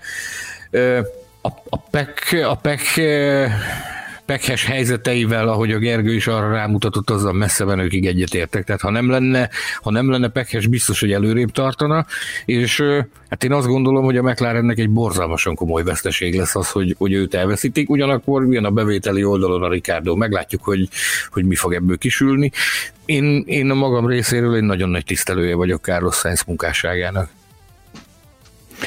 A toplista negyedik helyén Lando Norris 8 ponttal, azt hiszem, hogy a, ugye a fiatal feltörekvő ő, pilóták közül ő, ő az egyik szupertehetségnek kikiáltott jelölt, aki, aki majd egyszer egy nagyon nagy csapatnál egy nagyon nagy tettet hajthat végre. Mi erről a véleményetek? 8 pontot kapott tőletek. Ez a nagyon nagy csapat akár a McLaren Mercedes is lehet, alig ha nem, hiszen ne felejtjük jövőre már Mercedes motorra száguldanak a Wokingiak, Norris pedig ott lesz ugye ahogy az előbb Sainznál utaltam rá, a tabellán nagy köztük a különbség, de egy pici különbséget itt a, itt a pontozásnál is itt a pontozásnál is kialakult, és én, és én érzek is egy pici különbséget kettejük között. Norris számomra az idei szezonnak a, most szigorúan a pályán mutatott teljesítmény, mert ugye a pályán kívül egy ilyen, egy ilyen lubickoló szupersztár, hihetetlen humoros, elképesztően jól kezeli mind a hagyományos sajtót, mind a közösségi médiát, mind a szurkolókat, szóval csodálatos, de a pályán nekem úgy kicsit ő a, a csendes hőse ennek a szezonnak. Ö, Ausztriát teszámítva olyan hűde látványos dolgokra azért nem emlékezhetünk tőle, már mint ami tényleg ilyen, ilyen extra látványos volt, viszont hát nézzétek meg a bajnoki tabella negyedik helyére lopódzott oda, csendben gyűjtögetve a pontokat, ötödik helyek, negyedik hely, hatodik hely, stb. Úgy, úgy szépen, szépen, szépen gyűjtögetve össze a pontokat. Mm, egészen, egészen kiváló a teljesítménye. Neki egy igazán gyenge hétvégéje egy volt neki is a magyarországi, Löklerhez hasonlóan, az, az, az, az, az teljesen felejthető. Azon kívül viszont nagyjából azt hozta ki az autóból, amit tud. Itt talán még egy icipici fekete pontot írhatunk a spanyolországi tizedik helyre, ugye miközben ott Sainz jóval előrébb végzett, de hát az amellett, hogy Sainznak hazai pálya, amellett nyilván ilyen is van, hát Carlos Sainz egy olyan csapattárs, akit ha rendszerint megversz, akkor, akkor marha ügyes vagy, hogy rendszerint legyőzöd. Hihetetlenül élelmes és, és ügyes gyerek Norris, aki nagyon-nagyon jól sáfárkodik az előtte kínálkozó lehetőségekkel, tehát ha, ha csak egy picike lehetőség is kínálkozik, az biztos, hogy ő arra lecsap, megragadja, és pontot, pontot csinál belőle. Nekem, ami különösen tetszett, több olyan megvillanása is volt a, az idei, eddig, az eddig látott futamokon, akár időmérőn, akár versenyen, amikor mindig ilyen, ilyen last minute-ben robbantott. Az időmérőn és a Q3-nak a legvégén, a, a a versenyeknek is az utolsó köreiben ugye többször volt, amikor, amikor több pozíciót javított az utolsó körökben a hajrában. Tehát, hogy meg is kérdeztük tőle egyszer egy ilyen, egy ilyen rendezvényen, hogy ez egy ilyen sajtóbeszélgetés, hogy hogy van ez, hogy, hogy ő az ilyen last minute bombonoknak a nagymestere, és azt mondta, hogy ez, ezt nem tud mit mondani erre, ezek jönnek, hogyha az ember igyekszik és hajt, akkor, akkor tud ilyeneket csinálni, én azt gondolom, hogy nagyon meggyőző, most már egyre inkább kezd rászolgálni arra a hírnévre, ami már az F2 környékén őt övezte. Az F2-es bajnokság idején azért ő egy meg, amikor az F2-ben szerepelt, egy meglehetősen megosztó személyiség volt.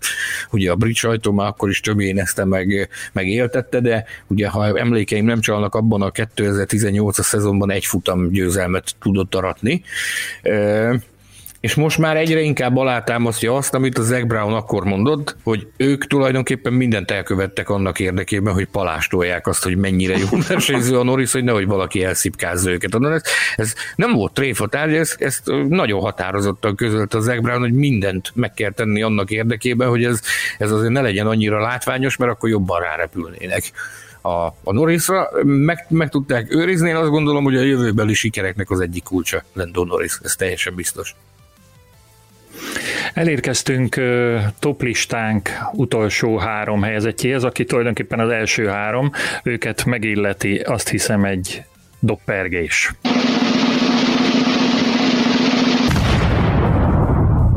és egy ágyulövés.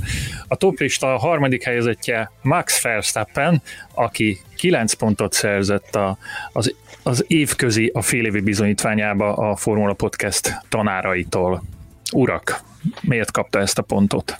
Mert megérdemli.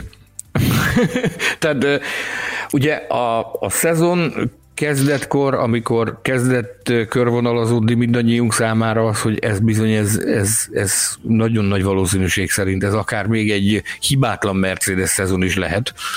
Már-már kezdtük elhinni azt, hogy ez bekövetkezhet, hogy a Mercedes az összes futamon győzelmet tud aratni, akkor neki közölhettük azt, hogy ez a, ez a sorozat, ez, ez meg lett állítva.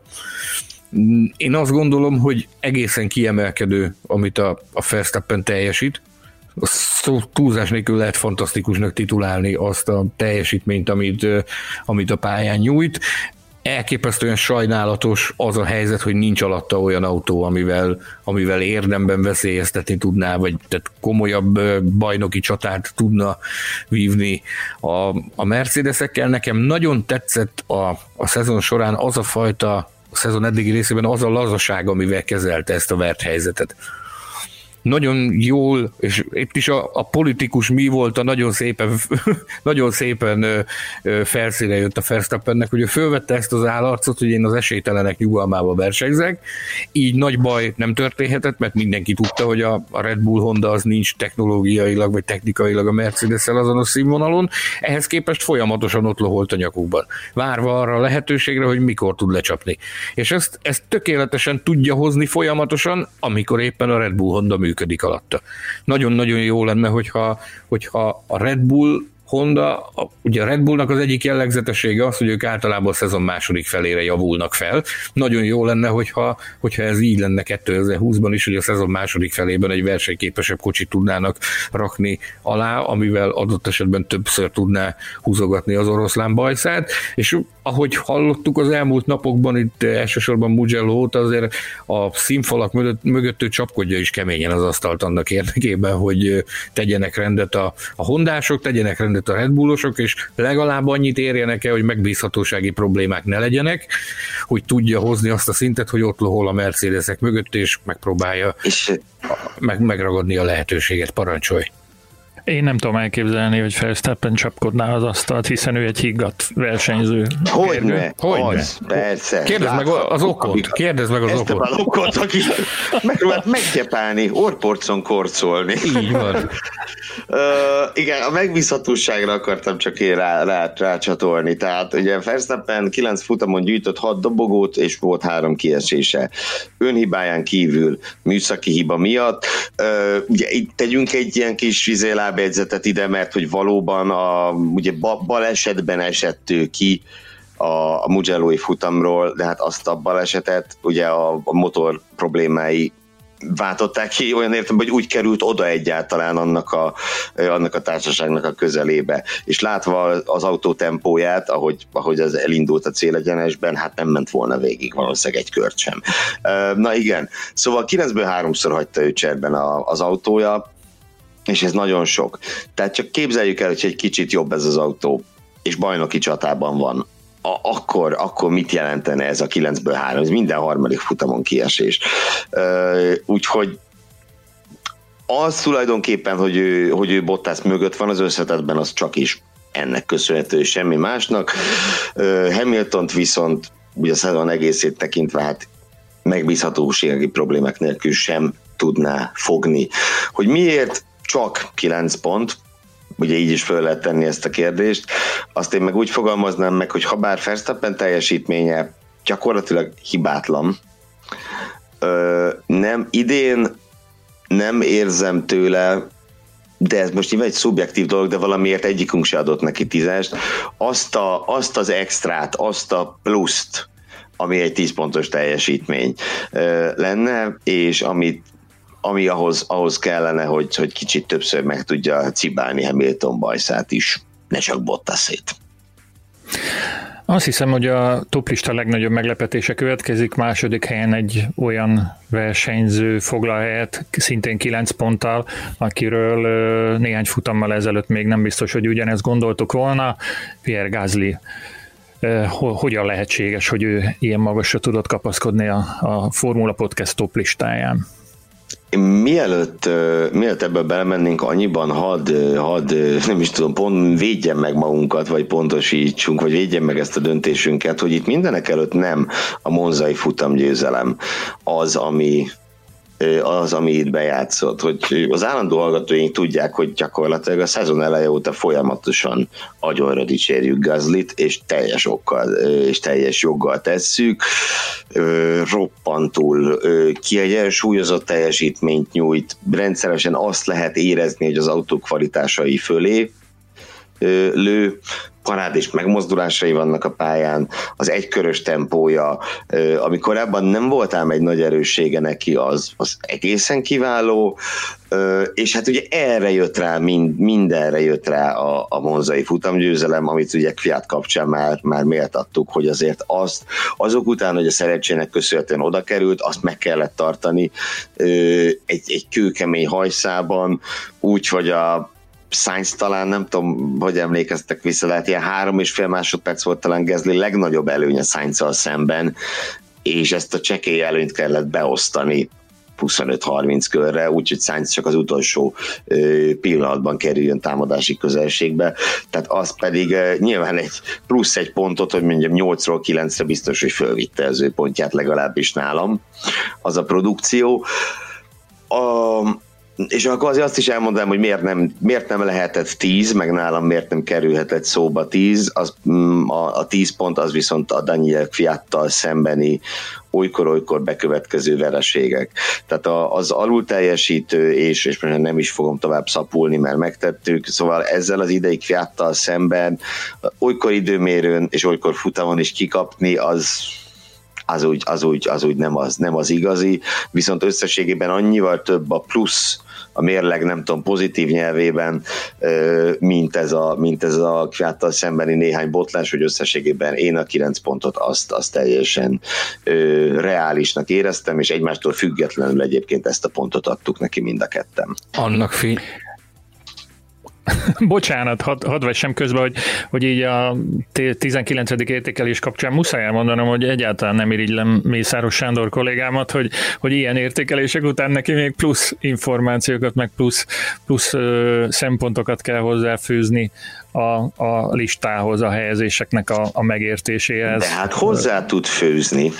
És hozzá tud. Főzni maximum, fűzni már nem annyira. Na, én azt mondanám a Gázlival kapcsolatban nálam azért viszi a kilencest, meg azért érdemli a kilencest, én ezt, ezt is onnan közelítem meg, amit például, például a Stroll. Tehát nézzük meg, hogy honnan indult. 2019 Magyar Nagydíj után néhány nappal érkezik a sajtóközlemény, bár elhangzott a Magyar Nagydíj vasárnapján, hogy senki nem fogja piszkálni a gázlit, maradhat a szezon végéig, ha nem tévedek, négy nappal később érkezett a sajtóközlemény, hogy akkor lehet visszafáradni a Tororoszhoz. Ez egy olyan törés, és ezt az olasz futamértékelőben, ezt a monzai futamértékelőnkben ezt ki is veséztük jó alaposan. Ez egy olyan törés, amiben például a Kviatot nézd meg, ez vele is megtörtént, soha nem heverte ki soha nem tudott, visz, megkapta a lehetőséget, még utána is megkapta a lehetőséget, hogy másod, másodszor is visszatérjen, de, de azon a Hockenheimi szerencsés dobogón kívül, ami az eső káoszban született, semmi olyat nem tudott mutatni, amire, amire azt mondanád, hogy, hogy na, ezért megérte visszatérni. A Gázli olyan mentális erősségről, meg olyan, hát hogy is mondjam csak, olyan akaratról tett tanúbizonyságot, a tavalyi Spy futam óta, amióta visszatért, ő ott, ott, ott hevert a padlón, elképesztő nehéz volt abból a helyzetből felállni, de megcsinálta. Visszajött, vissza tudta tornázni magát, és, és odáig jutott, hogy futamot nyert emberek. Hát ezt ki gondolta volna akkor, amikor ez bekövetkezett, akkor nagyon sokan itt a podcast, podcastünkben is vagyunk olyanok, akik azt mondták, hogy na ezért a gyerekére egy lyukas garassa adunk, mert, mert nem lesz érdekes, és évvégén biztos, hogy neki mennie kell. Ehhez képest itt van, e, ilyen dolgokat hajt végre, hogy a legfontosabb az, hogy konstans hozza azt a jó teljesítményt. Most ez egy nem jó sikerült hétvége volt számára Mugello. Tudjuk be annak, hogy hát ahogy ő fogalmazott, a futamgyőzelem másnapján azért nagyon-nagyon sok vizet kellett inni a reggel, és azt mondta, hogy azt mondta, hogy, azt mondta, hogy csütörtökig gyakorlatilag nem volt semmiféle megállás, ezt, ezt fogjuk fel úgy, hogy egy új szituációnak az utóhatásaival nehezen, nehezen barátkozott meg. Ez a hétvége nem úgy sült el, ahogy, ahogy kellett volna, de hogyha azt nézed, konstas hozza a jó teljesítményt. Én azt gondolom, hogy azok után, amin ez a srác keresztül ment, az elmúlt egy évben, azok alapján ez tényleg világklasszis teljesítmény. Mindenki arra számít, hogy a, a, a Gazlit az doppingolja, hogy visszafoglalja a, a, a Red Bull volánt Albontól. Én viszont azt látom, hogy hogy jelen pillanatban nem biztos, hogy ő oda-vissza kívánkozik a Verstappen mellé, ahol, ahol egyszer már nem olyan jó sültek el neki a dolgai, és sokkal inkább el tudom képzelni azt, hogy egyfajta biztonsági döntés, egy biztonsági lépés, lépést fog végrehajtani, és marad az Alfa Taurinál, ahol ugye egyre hevesebben kommunikálják azt, hogy most már vége ennek a junior csapatos korszaknak. Tehát ők most már nem junior csapatnak pozícionálják magukat, hanem sokkal inkább testvércsapatnak, vagy partnercsapatnak, akik küzdenek küzdenek saját jogon az elismertségért. És, és én azt gondolom, majd, majd meg fog jelenni egy interjú az Autosport és Formula magazin következő számában a Gázlival, ahol ő maga ezt el is árulta a, a Mugello-i hétvégén, amikor alkalmam nyílt beszélgetni vele, hogy, hogy ez egyáltalán nem ördögtől való azt gondolni, hogy ő, ő maradhat az Alfa Taurinál, és igyekszik ennek a kezdeményezésnek az élére állni. Nem csak egy interjú fog megjelenni a, a Formula Podcast által készített, Mészáros Sándor által készített beszélgetés alapján, hanem még egy nagy dolog fog történni. Be fogunk kerülni, mint podcast készítők egy televíziós műsorba, úgyhogy, úgyhogy készüljetek, élőben is láthatjátok majd az arcunkat, de a, a többi részletet egyelőre fedje fedje ködés és titok. Majd Jótékony homály. Jótékony homály, ezt, ezt, ezt kerestem, köszönöm szépen. Mi maradjunk egyelőre annál a kaptafánál, amit, amit megkaptunk a sóstól, nevezetesen, hogy kihirdessük, hogy a Formula Podcast által összeállított toplista első helyezettje vajon melyik versenyző, és hogy vajon meglepődik-e ezen bárki is. Lewis Hamilton vajon hány pontot szerzett?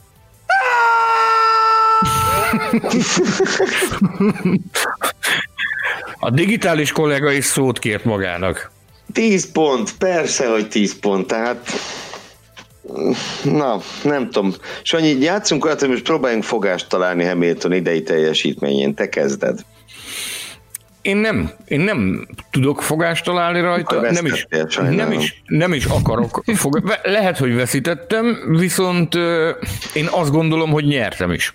Ugyanis én azon szerencsések közé tartozom, akik a Form 1 történelem egyik legnagyobb, ha nem a legnagyobb pilótájának a, az egyik legcsodálatosabb szezonját látják.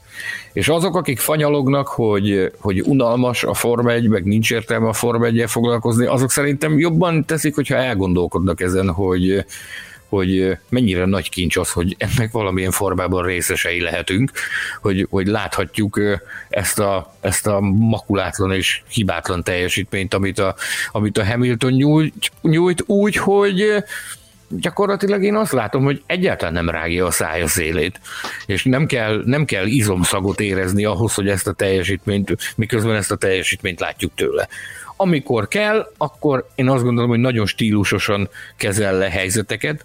Például egy néhány évvel ezelőtti Hamilton azért, ami Monzában történt, amikor fölment a, a stewardokhoz, néhány évvel ezelőtti Hamilton azért biztos, hogy asztalt borongatott volna és őrjöngött volna, holott teljesen nyilvánvalóan kiderült, hogy ő vagy ők hibáztak. És ez nagyon... volna. Biztos Bocs, egy emlékez vissza, 2000, mennyi volt? 11 Monaco, amikor Maldonado-t a, az aznap szebb sorsa érdemes Mádonádot belefociszta a falba, és ugye sikerült belemondani a kamerába, hogy azért, azért büntettek meg, mert fekete vagyok. Ugye aztán kiderült, ez egy popkulturális utalás akart lenni, de, de hát azért, na, szóval ez egy elég nagy visszhangot kell. Tehát ahhoz képest, ja, ezt most, ezt most nagyon-nagyon kultúráltan hozta le.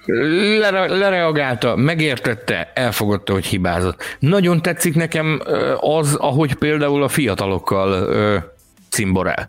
Vegyük például a Gázlit. Milyen szépen ö, kiállt a hivatalos sajtótájékoztatón és a Gázli mellett, ö, azóta is több ízben méltatta ö, őt is, és a Strollról is mondott már egyébként ö, pozitív gondolatokat a, a Hamilton, ami, ami azt jelenti, hogy mások azok inkább próbálják mindig elfolytani a fiatalságot, vagy degradálni, vagy éppen nem tudomást venni róla. Ez én azt gondolom, hogy a nagy bajnokoknak az erénye az, amikor komolyan veszed a fiatalokat is. Nekem, nekem valahogy nyilvánvalóan az a mozgalmi munka, amit végez, az, az nagyon sokak szemébe szálka. Ezen nem, ebben most nem fogunk itt belemenni, hogy ezzel érdemes-e foglalkozni, vagy sem. Viszont az is nagyon jól megmutatja, hogy mennyire könnyedén hozza ezt a csodálatos teljesítményt, hogy még az is belefér, hogy ilyen mozgalmi munkát végezzen, például meg a saját projektjeivel foglalkozzon, a divattal, meg a popzenével, meg a tudja az ég még, hogy mivel foglalkozik ő. Azt ami... javaslott, hogy a ruháiról se beszéljünk? Halál, halász sipkás pizsoma. nem keverem. Én azt mondom, hogy ezek, ezek a dolgok, ezek mind arra utalnak, hogy mennyire könnyedén teszi. Ezt nézd meg a bottaszt. Ott hát van persze. izomszag, ott van fogcsikorgatás, ott van szájszélrágás. Ott, három napig minden hétvégén.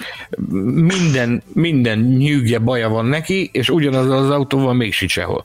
Ehhez képest ez az ember jön, és dobja az ilyen teljesítményeket. Tehát én amondó vagyok, hogy ha valamikor megérdemli a tízest a Hamilton a nagyon sok bajnoki cím között, akkor ez, ez mindenképpen az a szezon, amikor Abszolút. egy Abszolút, megnézed ugye tényleg a ugye az egész szezonban, én most direkt azért úgy voltam, hogy összeszedjük az összes hibáját. Volt az a, az, az ütközés Ábonnal még a szezonnyitón, volt ugye Monzában ez, hogy benézte ezt a Mm, ezt, ezt a boxutcai fényt, de azért ezt a csapat is benézte, nem csak ő, tehát itt a büntetés jogos volt, de a hiba nem volt annyira észveszejtő. Ha azt nézzük, hogy közben ugye taktikáról beszéltek a rádió, meg, meg, meg épp, épp tartott a box felé, és ugye egyébként utána meg szenzációsat ment, tehát ahogy ott ő, ő átjött a mezőnyön, az gyönyörű volt, pedig a Mercedes-en láttuk, hogy nem tud, hogy alapvetően mezőnyben nem tud viselkedni ez az autó és akkor ugye volt ez az icipici hiba a Mugello-i rajtnál, amit elrontott, de hát győzött, szóval azt meg ugye nem nagyon kell számolni, és ennyi. Tehát ennyi, amit nem csinált tökéletesen idén, ez elképesztő. Egyszerűen elképesztő. Tamás? Marad más feladatom? Ne, Mint értékel, hogy... értékelte is Légy Louis Hamilton idei teljesítményét.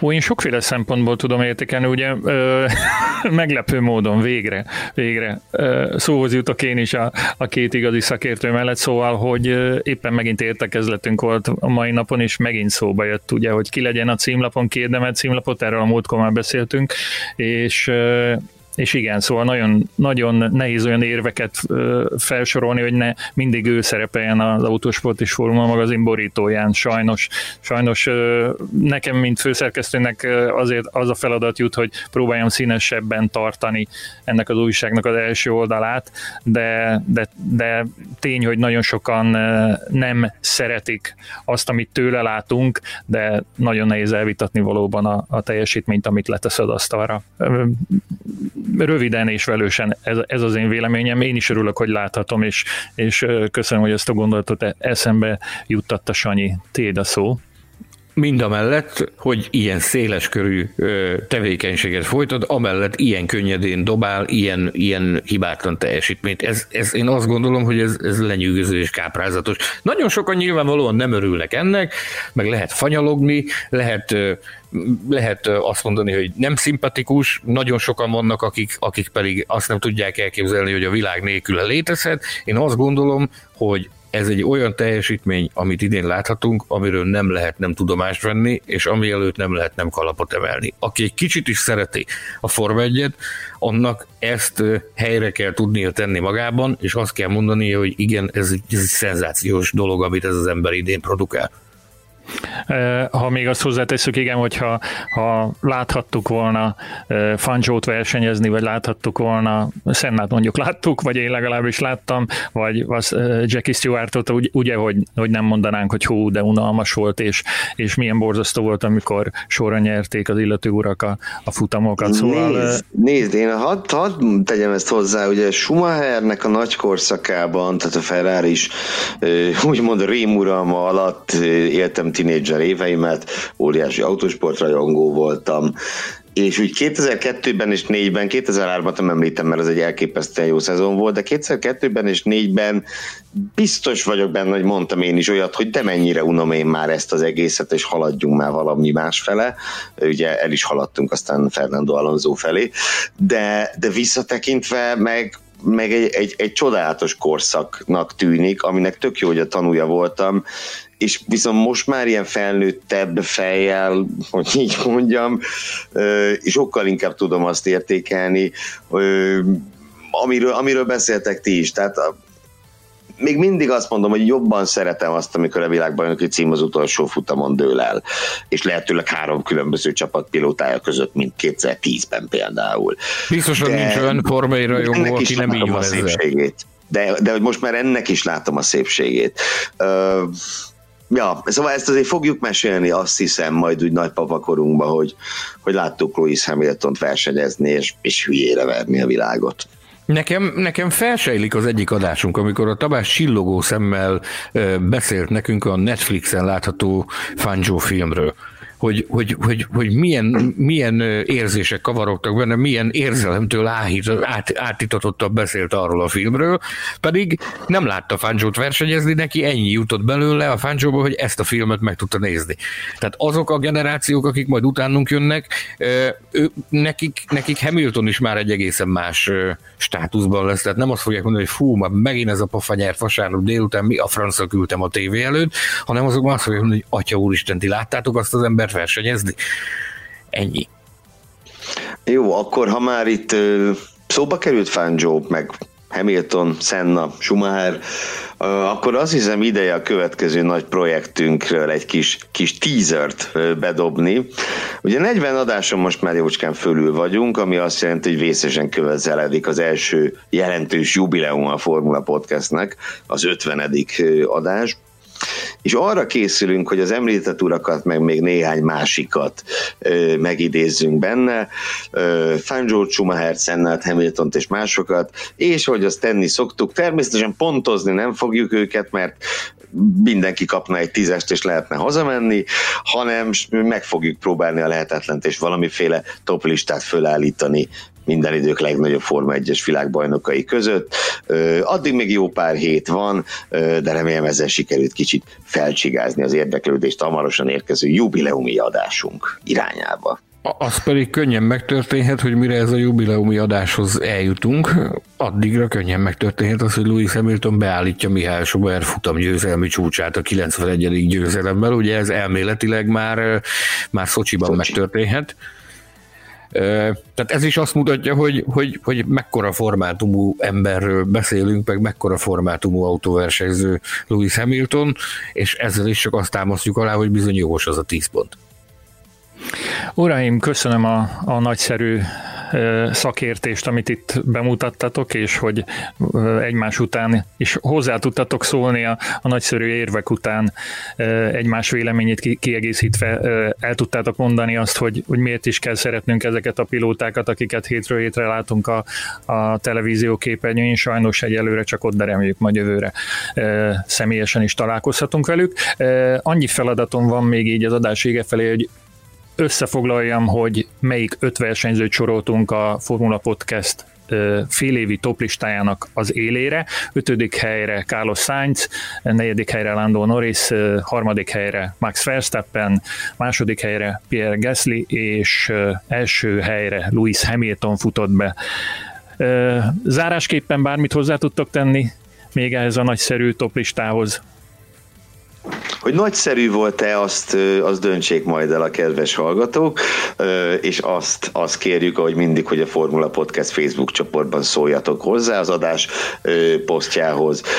Hogyha valaki arra is veszi a fáradtságot, hogy mind a 20 versenyzőt végigpontozza, annak külön nagyon örülünk, nyugodtan tegyétek meg kommentben ezt is, ha van kedvetek, vagy hogyha egyik-másik pontszámmal helyezéssel nem értetek egyet, akkor azt fejtsétek ki, és beszélgessünk a történtekről, biztosak lehettek benne, hogy mindannyian, hogy fogunk reagálni a felvetésekre, és nagyon fogunk örülni nekik. Biztosan elhangzott ebben az adásban olyan, ami, ami szurkolói szimpátiától függően valakinek az érdekeit sérti, vagy valakinek a nem tetszését váltja ki. Higgyétek el, hogy nem olyan egyszerű, ezért javasoljuk nektek az, hogy próbáljátok meg, rakjatok össze egy, egy ilyen toplistát, és osszátok meg velünk a Formula Podcast csoportban. Várjuk nagy szeretettel.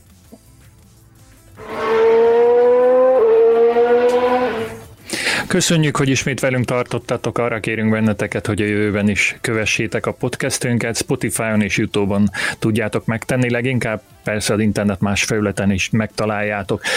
Csatlakozzatok a Facebook csoportunkhoz, ha még nem tettétek meg, melyet Formula Podcast néven hoztunk létre, kérdezetek tőlünk a közösségi médiában vagy e-mailen, a címünk podcastkukacformula.hu, és ha bárhol szóba kerülünk, nem olasszátok el használni a Formula Hu Podcast hashtaget. Évezzétek tovább a Forma 1 olvassátok a formula.hu-t, lapozgassátok digitális és nyomtatott magazinunkat, nézzétek tévéműsorainkat és szeressétek az autósportot. Kollégáim, munkatársaim, barátaim, Gelérfi Gergő és Mészáros Sándor szerkesztő kollégák, valamint Hilvert Péter technikus nevében is búcsúzom. Pár nap múlva megint találkozunk. Sziasztok!